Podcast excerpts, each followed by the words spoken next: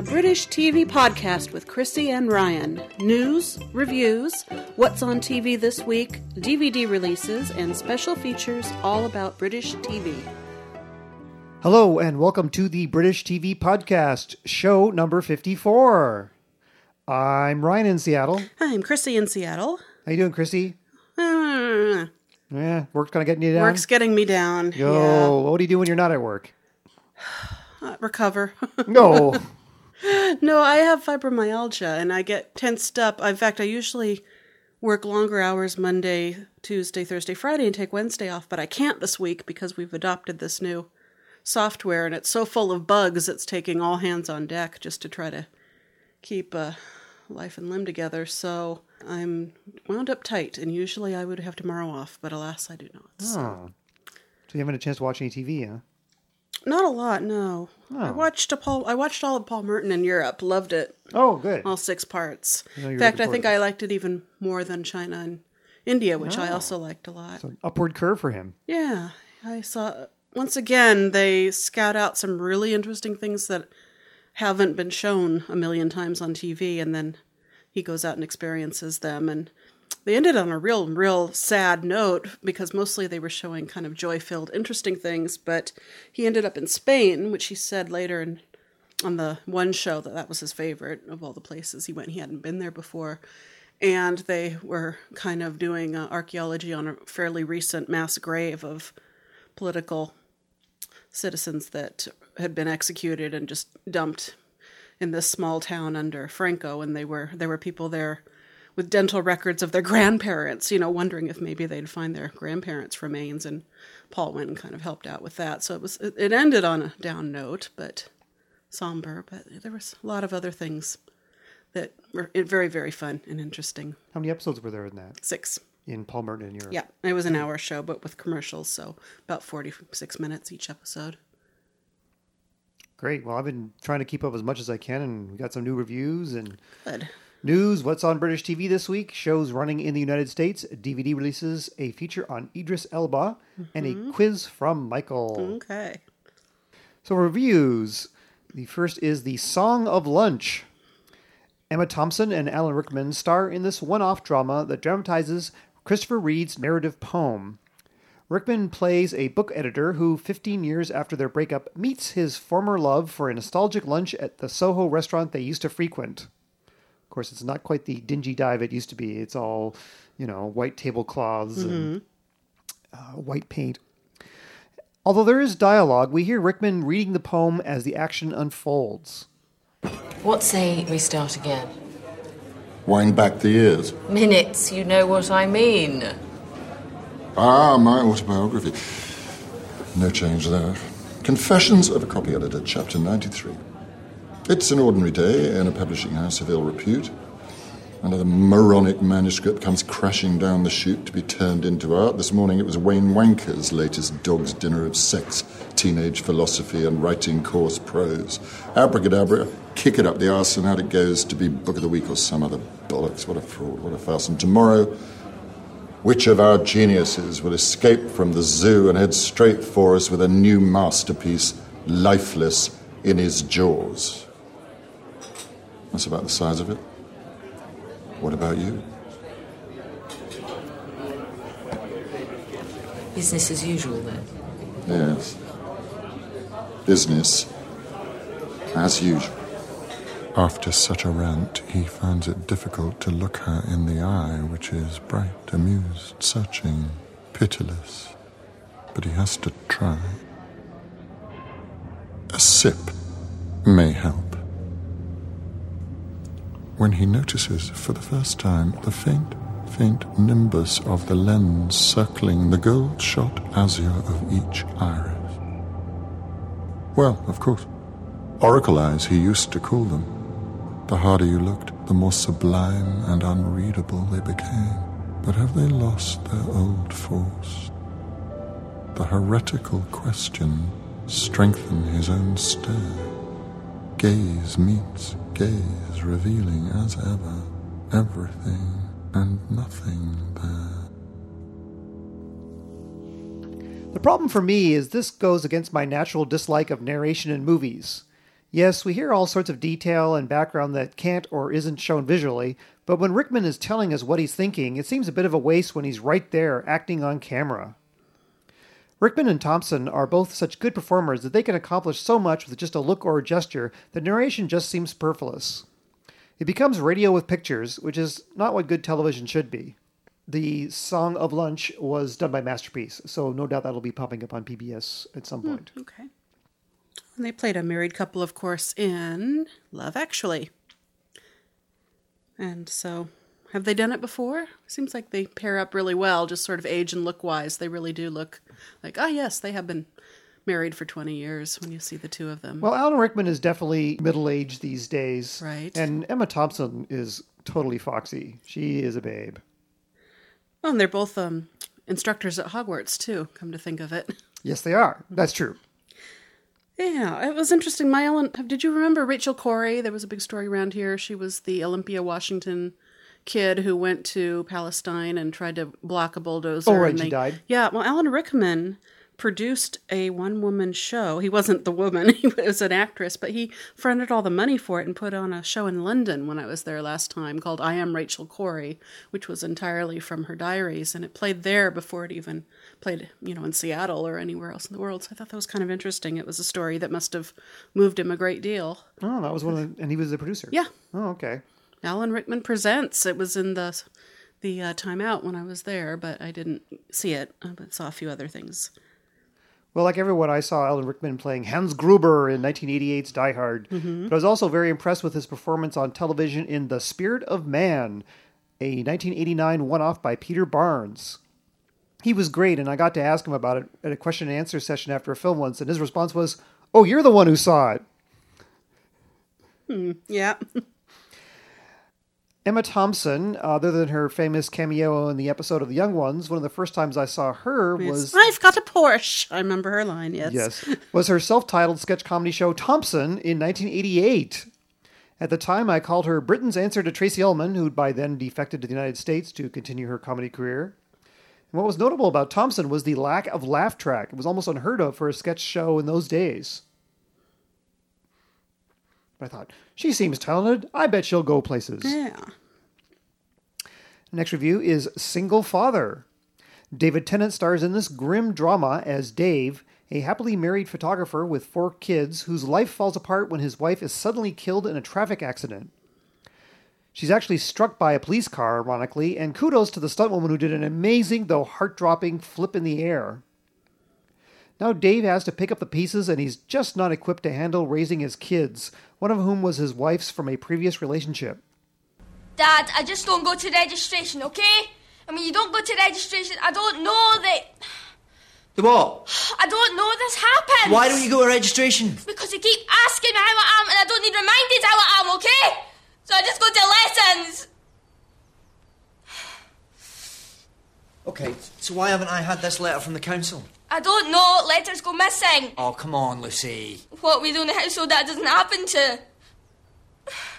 Phone the school, phone the teacher, phone my English teacher. Oh, you want me to phone the school? Phone my English teacher. Why the English teacher? I've got homework to do. I've got a history essay to write. I mean, she comes in like she's been to school. I don't know, complaining about homework and... I mean, so convincing. Ah, oh, the terrible liars at that age. Doesn't the school text you when she's absent? Yeah, to Rita's phone. And Lucy texts back as if it's you. Forges sick notes. Intercepts letters. Although she says no. Compulsively devious. What's she doing if she's bunking off? And how do I get her to, to talk so she can say what's really happening? God, I, I don't know. Come on, you teach year 11s. I, you know, I shout at them, I sneer at them. They hate me and I hate them, and then in the sixth one we renegotiate. And Dave is doing himself no favors when he falls for his wife's best friend who is married. What a mess. This is the most subdued I've ever seen Tennant act. Even his Hamlet was more a man of action than Dave. At least Hamlet got to do some comic relief at times. Doctor Who fans who hated Midnight because it showed the Doctor as a victim and out of control of his circumstances will definitely find it difficult to relate to him here. The four episodes promise to be a long, hard slog for Dave and the audience, but Tennant is the right choice for the part. He's completely credible while bringing in enough sympathy from his previous roles to keep the audience with him.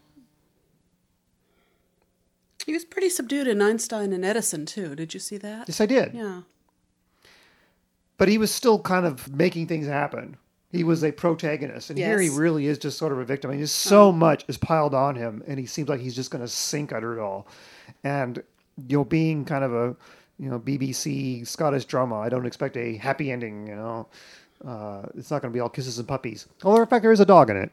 Well, you know, it's interesting the connection too, because the other star of Einstein and Eddington was Andrew Serkis, Andy Serkis, who took over from Tennant in Burke and Hare, the John Landis movie that's full of amazing people. That's going to be Just coming out. oh, I- Really I don't soonish, know. isn't it? Yeah, with Simon Pegg. And Jessica Stevenson is playing Andy Serkis's wife, so she would have been David Tennant's wife had the original casting stood. And of course, Tennant left to do the pilot for NBC, which didn't get picked up. But He's saying, it was okay now. I, I'm, I've gotten past it." Well, good.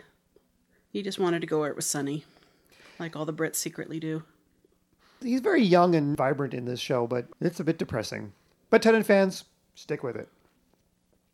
News Doctor Who is to film in the USA. On Sunday, BBC America announced that the next season of Doctor Who, currently filming in Wales, would be making a trip to Utah in America for the two part season opener to be shot on location in November. There have been many Doctor Who episodes set in America before, including Dalek, which was in Utah, the Paul McGann TV movie, and The Gunfighters. But this will be the first time the main actors and production team will shoot in the United States. The TV movie, although it was set in San Francisco, was shot entirely in Vancouver, Canada back in 1996. So, Utahns, keep your eyes peeled for Matt Smith and Karen Gillan next month. And the rest of us will see it broadcast next April. That was funny. Do you remember the Doctor Who Confidential about the Daleks on Broadway episode where they were saying that only two of the designers actually got to go to the United States and take pictures and Yeah, they filmed some background plates from the Empire State Right. Building and then some exteriors, and then they ended up having to digitally change it to make it look like 1933 anyway. Right, but um, Tennant was saying that that- he was pointing to them and saying they got to go to New York, and we're sitting here in a in a shopping mall car park, and a dog, local dog, just weed on the TARDIS. He was very cross about that, as you would be. Well, now he's got to come to America and see what it's like. But yeah, it's kind of cool. They're coming all the way here, and they're promising it's going to, you know, start in the deserts of Utah and end up in the White House, and it takes place in 1969. Oh, okay. So that should be cool. ITV's Downton Abbey has already been picked up for a second season, the broadcaster announced. Currently in the middle of its initial eight episode run on Sunday nights, the period drama is scoring huge ratings for the commercial broadcaster. It's a terrific series, and Americans will get a chance to see for themselves next year on PBS's Masterpiece Classics. And we did a review of Downton Abbey in show 52. BBC One is working on a four part adaptation of Philip K. Dick's The Man in the High Castle, set in a world where the Nazis won World War II. Howard Brenton, the playwright and spooks writer, is adapting Dick's Hugo Award winning dystopian novel, which will be executive produced by Ridley Scott, and it will air in 2011. What's on TV for the week of October 13th to October 19th?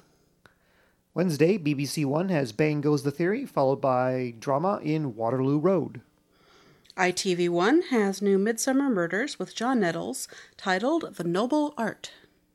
Thursday, on BBC One, Have I Got News for You returns for its 40th series with guest host Sherlock star Benedict Cumberbatch. The panelists alongside Ian Hislop and Paul Merton, whom we profiled last week, will be Victoria Coren and Jon Richardson. Oh. I think Victoria is the sister of Giles, isn't she? Seems like all the siblings have TV shows over there. It's part of their rights as the privileged class. Let's see. It's followed by the second season of Reggie Perrin, starring Martin Clunes. Ryan, over there, thought this remake was unnecessary, but his wife liked the satire of corporate life. River Cottage Every Day with Hugh Fearnley Whittingstall continues on Channel 4. Phone Shop continues on E E4. Law and Order UK continues on ITV1. The topical news panel show Mock the Week is on BBC Two. Celebrity Juice continues on ITV2. The King is Dead on BBC Three has a compilation episode featuring outtakes. And a radio note for Thursday BBC Radio 4 will begin playing Richard Herring's Objective, where in the first episode he aims to reclaim the toothbrush mustache on behalf of comedy, taking it back from Hitler and giving it to its rightful owner, Charlie Chaplin. And you can listen to that anywhere in the world on BBC's iPlayer for seven days after Thursday. Yeah, even though it was for radio, he still grew one because he was sporting it on Have I Got News for You last spring when he was a contestant. And they were querying, saying, "Why do you, are you wearing that mustache?" So he explained it was for a project. Friday, QI is on BBC One with guest panelists Ruby Wax, Ross Noble, and Sean Lock. If you can wait an extra day, the extended version of QI is on BBC Two Saturday, and it's followed by new tricks. ITV1 continues Paul O'Grady Live. Jimmy Carr hosts a comedy roast of Davina McCall on Channel 4. Davina is best known in Britain for hosting Big Brother, and you'll be able to see her turned into a zombie in Dead Set later this month on IFC. 8 out of 10 Cats continues on Channel 4. The Rob Brydon Show on BBC Two has guest Ronnie Corbett. Saturday, Shelf Stackers finishes its run on BBC Two. Harry Hill's TV Burp continues on ITV1. The third season of Merlin continues on BBC One. Michael Mac- McIntyre's Comedy Roadshow is on BBC One. Sunday, Time Team continues on Channel 4. BBC Two has an interesting sounding documentary, Dam Busters Declassified. Martin Shaw presents this look at the famous 1943 raid on Germany using new technology developed by the British at the time. The Dam Busters, the amazing 1954 movie that dramatized the events, is not as well known in the USA as it should be. I caught it during one of its many, many repeats on the BBC, and besides being a great war movie, it clearly served as the model for the Death Star sequence in Star Wars, right down to some of the dialogue. Check it out if you get a chance. Hmm. Downton Abbey continues on ITV1. On BBC One, Single Father continues. Thorne continues on Sky One. Monday, The Sarah Jane Adventures continues on CBBC with The Vault of Secrets. And it repeats Wednesday afternoon on BBC One. Is CBBC a separate station or It's, is it it's just BBC Three during the day. during the day? I thought that was yeah, Yes. okay. Spooks continues on BBC One. Whitechapel continues on ITV One. Genius with Dave Gorman continues on BBC Two. The Inbetweeners finishes its run on E4, and it's followed by School of Comedy. Ask Rhod Gilbert continues on BBC One. Tuesday, The Sarah Jane Adventures is on CBBC. Whites with Alan Davies continues on BBC Two. Harry Enfield's sketch comedy series, Harry and Paul, is on afterwards. Lip Service continues on BBC Three. And Argumental continues on Dave. In the United States, on BBC America, Friday, it's Law and Order UK. Sunday, Luther begins its run starring Idris Elba, and we'll have a feature about it in just a few minutes. Top Gear continues on Monday night. We did a feature on the series in Show 51. On Adult Swim on Friday night is the UK version of The Office. IFC has an It Crowd Marathon, Wednesday and Thursday afternoons. On PBS's Masterpiece Mystery, Wallander concludes. DVD releases Criminal Justice 2, the second season of BBC One's five part miniseries from last October. The Tudor Season 4, the final season of the Henry VIII series, seen on Showtime, starring Jonathan Rhys Meyers. Yes, the young man who freaks out in airports repeatedly. What's this? Oh, he's in the every time he's in the news, he's had some hissy fit in an airport. I think they just inspire the worst in him. Maybe he's a, a scared fire or something, or too much time in the pre-departures lounge. I don't know. Maybe like Kevin Smith, he needs to start taking a bus more often. Could be. Inspector Lewis, season three, the Inspector Morse spin-off starring Kevin Whately.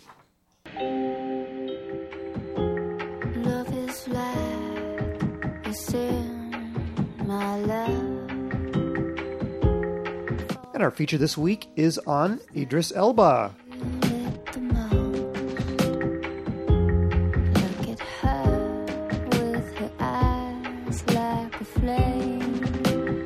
The BBC drama Luther, starring Idris Elba, comes to BBC America this week, and we take a look at the talented British actor who's probably better known for the American shows he's appeared in than shows he has in England. Idris Elba began his career in the 1990s and made his first TV appearance on Bramwell, a period medical drama on ITV. Comedy fans might recall his role in a 1995 episode of the memorable Absolutely Fabulous when Elba played a gigolo named Hilton. Here he is in the clutches of the insatiable Patsy. So, Hilton, that's a pretty name. Oh, thanks. Sit down. For a pretty face. Thanks. Have you done this before? First time. Oh, well, then you're very lucky. You're in very experienced hands.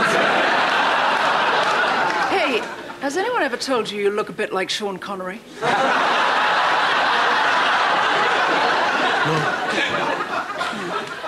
Hey, Hilt, if I said you have a beautiful body, would you hold it against me? Shall we dance? I'll lead.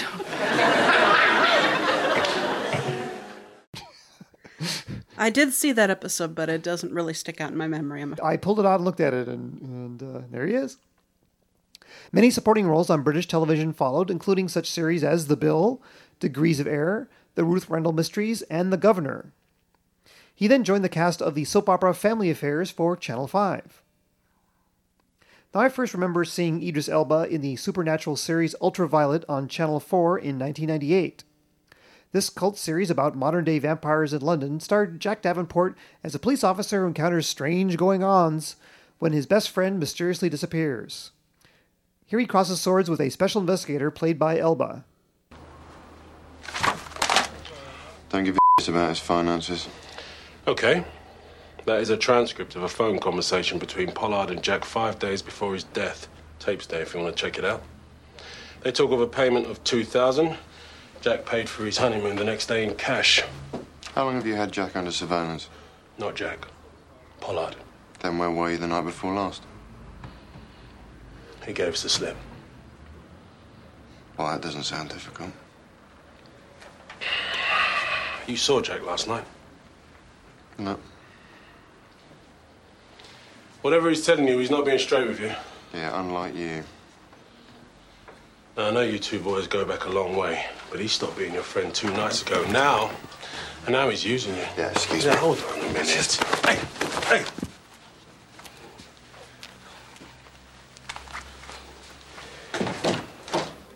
Don't take everything he says as gospel. Ultraviolet is a fascinating series worth checking out. Coincidentally, the actor who played the missing Jack was Stephen Moyer, who would later play another vampire in HBO's True Blood. Fox TV in America shot a pilot for an American remake of Ultraviolet, which featured Idris Elba reprising his original role, but the series was not picked up. After dipping his toes into U.S. waters, Elba moved to New York, where he appeared on stage and in an episode of Law and Order. In 2002, he co starred in the series that would make his name on both sides of the Atlantic, The Wire. The acclaimed HBO series set in Baltimore followed drug dealers and the police unit investigating them. As Stringer Bell, Idris Elba created one of the most fascinating criminals ever seen on television. He was more a businessman than a drug pusher. Elba was one of many British actors to appear in The Wire over the years, including Dominic West and Aidan Gillen, all of whom sported very convincing Balmer accents. The Wire would run for five years and is considered by many people to be one of the best, if certainly not textured, series ever on television. So it's not a bad show to have on your resume. In 2009, Elba got to flex his comedy muscles when he appeared on a six episode arc of The Office on NBC. He played Charles Miner, an executive of Dunder Mifflin who makes life difficult for Steve Carell's character of Michael Scott. Part of the fun was Elba's stone faced reaction to the zany workplace and how prankster Jim completely failed to make a good impression on him. So we come to 2010 when Idris Elba played the title character in the BBC's Luther. As John Luther, a London police detective, we first see him in pursuit of a pedophile whom he allows to fall from a high platform and ends up in a coma. Luther suffers a mental breakdown for several months, but then resumes work back at the Met. On the job, he's a combination of Cracker and Columbo, and his first case back pits him against a woman who may have killed her parents in cold blood. Alex, are you familiar with Occam's razor? All things being equal, the simplest solution is the best solution. That's right. And what that principle tells me is that the only person known to have been at your parents' house this morning, it was you. I don't see how it's possible to arrive at that conclusion. Well, there was no evidence of an intruder. But absence of evidence isn't evidence of absence. I know, I'm making a leap. It's a little leap, though. It's more of a hop. Is this where you ask me if I hated my parents? It is about that time, yeah. Did they make me a freak? Yes. Did I hate them? Absolutely. Did I kill them? No. Can you prove that? Ah, I can't prove a negative. Can't be done. Innocence is a negative. It's the absence of guilt. Meaning the burden of proof is entirely yours. If you think I did this, then you need to demonstrate how and when. No, no. And I won't be able to do that, will I? You can certainly try. Because there is nothing. You don't interact with the things we know in the way that we expect. Your presence, your accents can only be inferred by a certain absence. Is that a compliment? Absolutely. Are you trying to beguile me? No, I wouldn't be so foolish. But I will tell you this, Alice. You can revel in your brilliance for as long as you like, but people slip up. Happens time and time again. Well, that's just faulty logic postulated on imperfect data collection. What if you only catch people who make mistakes? That would skew the figures, wouldn't it? Yes, it would. Hmm. But criminals aren't as smart as they think they are. Oh, that must get monotonous. For someone as brilliant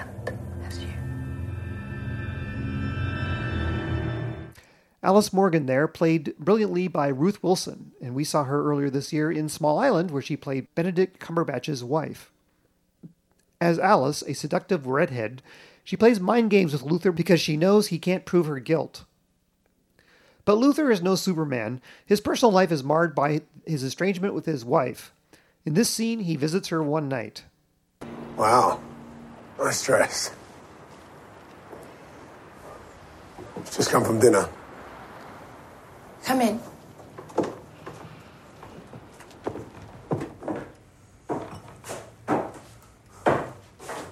Hi.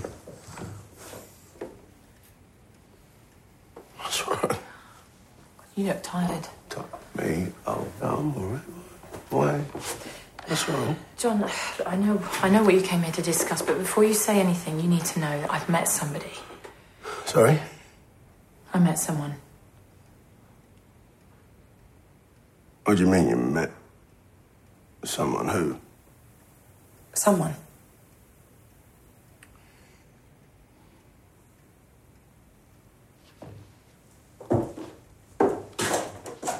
What do you mean? Um, sorry. When? A while ago. Who? Doesn't matter. Doesn't matter.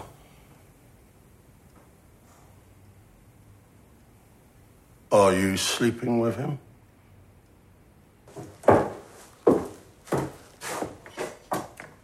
Whoa.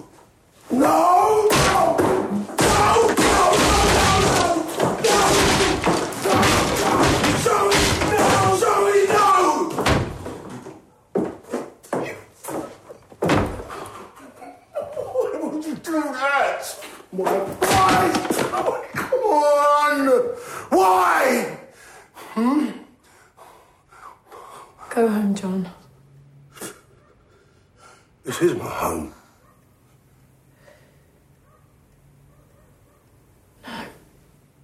He smashes up a door pretty well there. Her lover, incidentally, is played by Paul McGann. I really like the first episode of Luther, which is much more a psychological drama than a police procedural, and I'm very keen to see how his relationship with the sociopathic Alice develops. Fans of Cracker and the new Sherlock who are looking for another well acted cerebral crime drama should check out Luther, which begins this Sunday on BBC America. The first season runs six episodes, and two two hour specials are in the works for next year to continue the story. Luther creator Neil Cross's next project will be a Christmas time ghost story. No, not a Christmas Carol, but an adaptation of M.R. James's Whistle and I'll Come to You, My Lad, starring John Hurt for BBC Two. Meanwhile, you can see Idris Elba on the big screen on The Losers, and next year's Thor playing Heimdall in the Kenneth Branagh directed film. And he's also a DJ and has started a career as a hip hop musician.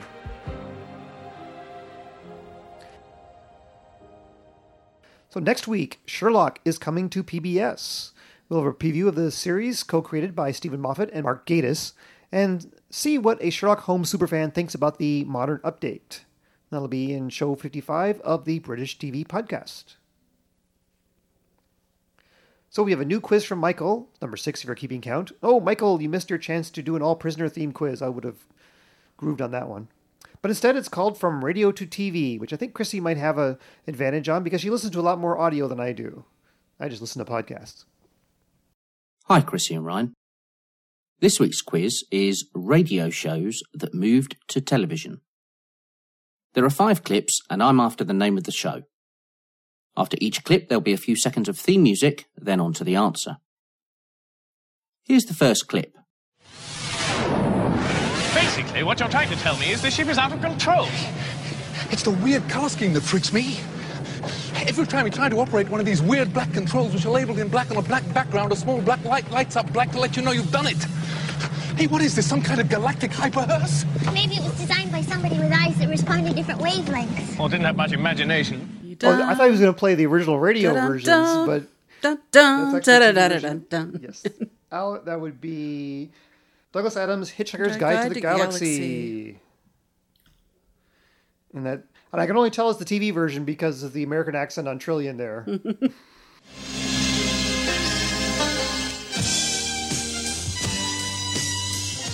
The Hitchhiker's Guide to the Galaxy was created by the late Douglas Adams and was broadcast on Radio 4 in 1978. 1981 was the year it debuted on TV, and 2005 saw the release of a big budget Hollywood movie version. Unfortunately, that didn't quite capture the feel of the original. Clip 2. How old is he? Go on, tell the nice lady. Nearly six. Nearly six. He's just got some money from his uncle and he wants to open his first bank account. Well, we do have a junior saver account. Right, you get a free Percy piggy bank. Oink oink. Lovely. And you get entered into a prize draw to win a free trip to Eurodisney. Oh, I think you'd like to open one of these, please, wouldn't you? Computer says no. It would be Little Britain. Yes. Two series on the radio before it got put on TV. They were not sure about it, and of course, it was a huge hit. Oh, okay. Did they transfer a lot of the sketches or did they just come up with new ones? They came up with a lot of new ones. It's interesting. I have all the radio shows. I bought them, and it included a DVD of some of the radio show tapings that Matt Matt Lucas had made by sticking his own video camera in the corner. So you see them all stepping up to the microphone, and it was kind of fun. But yeah, there were certain things that only worked for radio that they had to cut. So they they were known really all through the series, not just the first series, for writing way more material than they would actually use. They wanted to have a float to cut things that didn't turn out very well so that they could really pack the funny into the shows. Yeah, that's what the Monty Python guys used to do mm-hmm. too.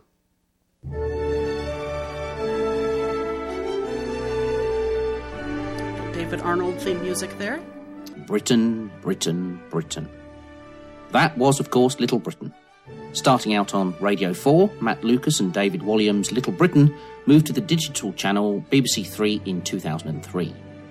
By the final series, Series 3, they had been promoted to BBC One and a US version was transmitted in 2008. Clip 3. Hello, I'm Jurgen Habermaster. Yeah, let's have a TV off, shall we? Easy, hang on a sec. When I'm making my avant garde films, I can often suffer from the pain of trapped wind. It can be very uncomfortable, like having an angry crab scuttle from side to side in my tummy space. Ah! I am the angry crab of trapped wind! Ooh! Ah! Ooh! Oh my sweet lord. Are you the new face of Trapped Wind? nice work, Howard. Blast away the pain of trapped wind with these Windy Blast Fast. Windy blast fast. I thought that was Simon Pegg there, but uh, you know nope, what it is. that was the Mighty Boosh. Yes. My boys. I, w- I was out for a few weeks because I had uh, carpal tunnel surgery and couldn't really be much function in the office. When I came back, I had a Boosh themed decorated desk, and very artistic gal had done the Mighty Boosh sort of skull, but and then in the Boosh font she had written "We have missed the mighty Chrissy" on a. That was very kind. So yes, I'm a bit of a fan. I've spread the the Boosh love all all over at work too. They're funny guys. Mm-hmm. Come with us now on a journey through time. The Mighty Boosh with Noel Fielding and Julian Barratt came to BBC Three via stage, the Edinburgh Festival, and radio. Starting on Radio London Live in 2001, it moved to Radio 4 and later Radio 7 until it hit our TV screens in 2004. Clip 4. So let's go through it one last time. All we've got is a name, an address, an occupation, a phone number, a modus operandi, motive, opportunity, a confession, and him in the room. Aye. So, I ask you all, where the hell do we go from here? Ooh, that's hard because I know it's. I've heard it. It's David Mitchell. Oh, then Mitchell and Webb. Yeah. Okay. Yeah, they're they've the ones I've really not listened to or watched the most. I just recognize his voice. Yeah. BBC Two has been the home to the Mitchell and Webb look, starring David Mitchell and Robert Webb since 2006. The Radio 4 version of the show was known as the Mitchell and Webb Sound and was first transmitted in 2003. Clip 5. Don't touch the things! Yep, I was waiting for this one. This is a local shop for local people. There's nothing for you here. I can pay. Keep your hands where I can see them. I have a husband, you know. He's up the stairs. He's sure to hear everything. If you were to come back here and touch them, I. Edward! Edward! Oh, hello. What's going on? What's all this shouting? We'll have no trouble here. Yes, this was uh, League of Gents. and a friend of mine said you have to hear the radio one and sent me on the town with the League of Gentlemen, which I'm sure Oh, yeah. Michael's about to tell us that's what it was called. But I'm that's when he first said this is what the quiz was going to be. I thought he's going to play League of Mhm. Gentlemen, and we're going to do something about them in a couple weeks. Uh, JT saw them. They played New York, the little uh, Westbeth theater where that launched Eddie Izzard's career big time by hosting him for four months way back in the 90s. That really kind of got him started. And they've had Graham Norton, they've had Julian Clary, Dylan Moran's done a bunch of shows there, but the Little League of Gents played there.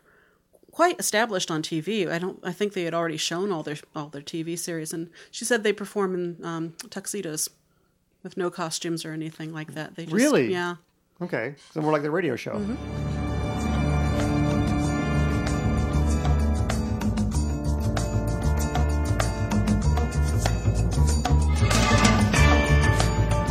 The League of Gentlemen started as a stage show of sketches in 1994 and moved to Radio 4 as On the Town. It was set in a fictional town of Spent. In 1999, the show moved to TV on BBC Two. The town was renamed as Royston Vasey after the real name of adult comedian Roy Chubby Brown. Three series were made and a movie released in 2005. That's it for this week. Hope you liked it. All the best, Michael. Christy should like it. She got five out of five. Yeah, one thing that wasn't there that was kind of interesting was the Flight of the Conchords, the New Zealand group. But did you know that prior to their TV show, which was made for cable in this country, they had a six part radio show made by the BBC, which was narrated by Rob Brydon. And all the stories they used did get recycled into the first series here, and the songs. It was the same sort of premise. This New Zealand duo was trying to break into show business, except in this point they're going to London. They end up going to Earl's Court and sharing a flat with about 18 other New Zealanders, and they're sort of shown their little egg dish that's uh, their allotment of the whole refrigerator for putting their food. And and they also had guest Jimmy Carr was in one episode, Greg Proops was in an episode, radio show too, because of course Flight of the Conchords are from New Zealand. Their their patron saint in their heads was Neil Finn of Crowded House and Split Enz. So whenever there was a problem, their manager would call Neil Finn at home and wake him up and get him all. He'd sort of be grouchy but too polite to tell them off, and and so you'd hear, "Oh, well, I got your new number, Neil. Uh, you changed it, and I hadn't gotten that email you must have sent, but I managed to track it down." And so they would just bother him. So it's funny because they're the same but very different at the same time between ra- the radio and the jump to telly. I'm pretty sure the Flight of the Conchords has been on in the UK too. It seems like their cup of tea. Oh yeah, and those two guys showed up in The Simpsons a couple weeks ago. Oh, did they? Yes. Cool. I'll have to catch that at some point. They played Edinburgh, and that just launched them. In fact, I have some old radio shows that uh, Pegg and Frost were broadcasting from the Edinburgh Fringe Festival. They were doing a show every day. Some nice person recorded them and put them online. And Jimmy uh, Carr was just raving over the flight of the Concorde. He thought they were the best thing he'd ever seen. So that was kind of neat that they put him in their first radio show. Well, I like I say, I listen to a lot of podcasts, and one of the ones that I enjoy is called British Invaders, Mhm. and they do two-part episodes every two weeks about different cult TV shows. For example, we talked a little bit about Ultraviolet. And you want to know all about Ultraviolet because we're not going to cover it here because it's an old show. Mhm. British Invaders is a good place to do it. And they sent us some cute promos. I'm not going to play one of them here, but it's uh, to do with the propensity in British TV to recast all the time and the different ways you can go about that. Mm-hmm. How to continue a television series after a major actor has left the cast. Part 1 The Quatermass Method. Simply recast a new actor in the original role. Hope that no one notices that a familiar character now looks completely different. This was also famously used in the James Bond films. For more about British science fiction television, listen to the British Invaders podcast at www.britishinvaders.com. So that's British Invaders. Meanwhile, we'd like you to go visit our website, which is at www.britishtvpodcast.com. And there you could find links to headlines, show notes, what's on TV this week, an archive of our previous 53 episodes. Or you could send us feedback to feedback at britishtvpodcast.com. We'd love to hear from you. If you want to hear those other British Invader promoters, write and ask us. That'll inspire some emails to fly in, no doubt. And you can follow us on Twitter. Thank you to everybody who has started following us already. And our Twitter ID is Brit TV Podcast. It's very tempting at one o'clock every uh, afternoon of recording, going, "Oh my God, four hours to go until the podcast goes, and it's not written yet." Ah! In the five minutes it would take me to type that out, I was like, "I can be working on this." Oh well, we've survived another show. Woohoo! Here we are. So what have I got to watch here? I got oh some more crime dramas here, in betweeners. Sarah Jane, haven't seen those yet. Harry and Paul. They keep making more television, which means I have to keep watching it.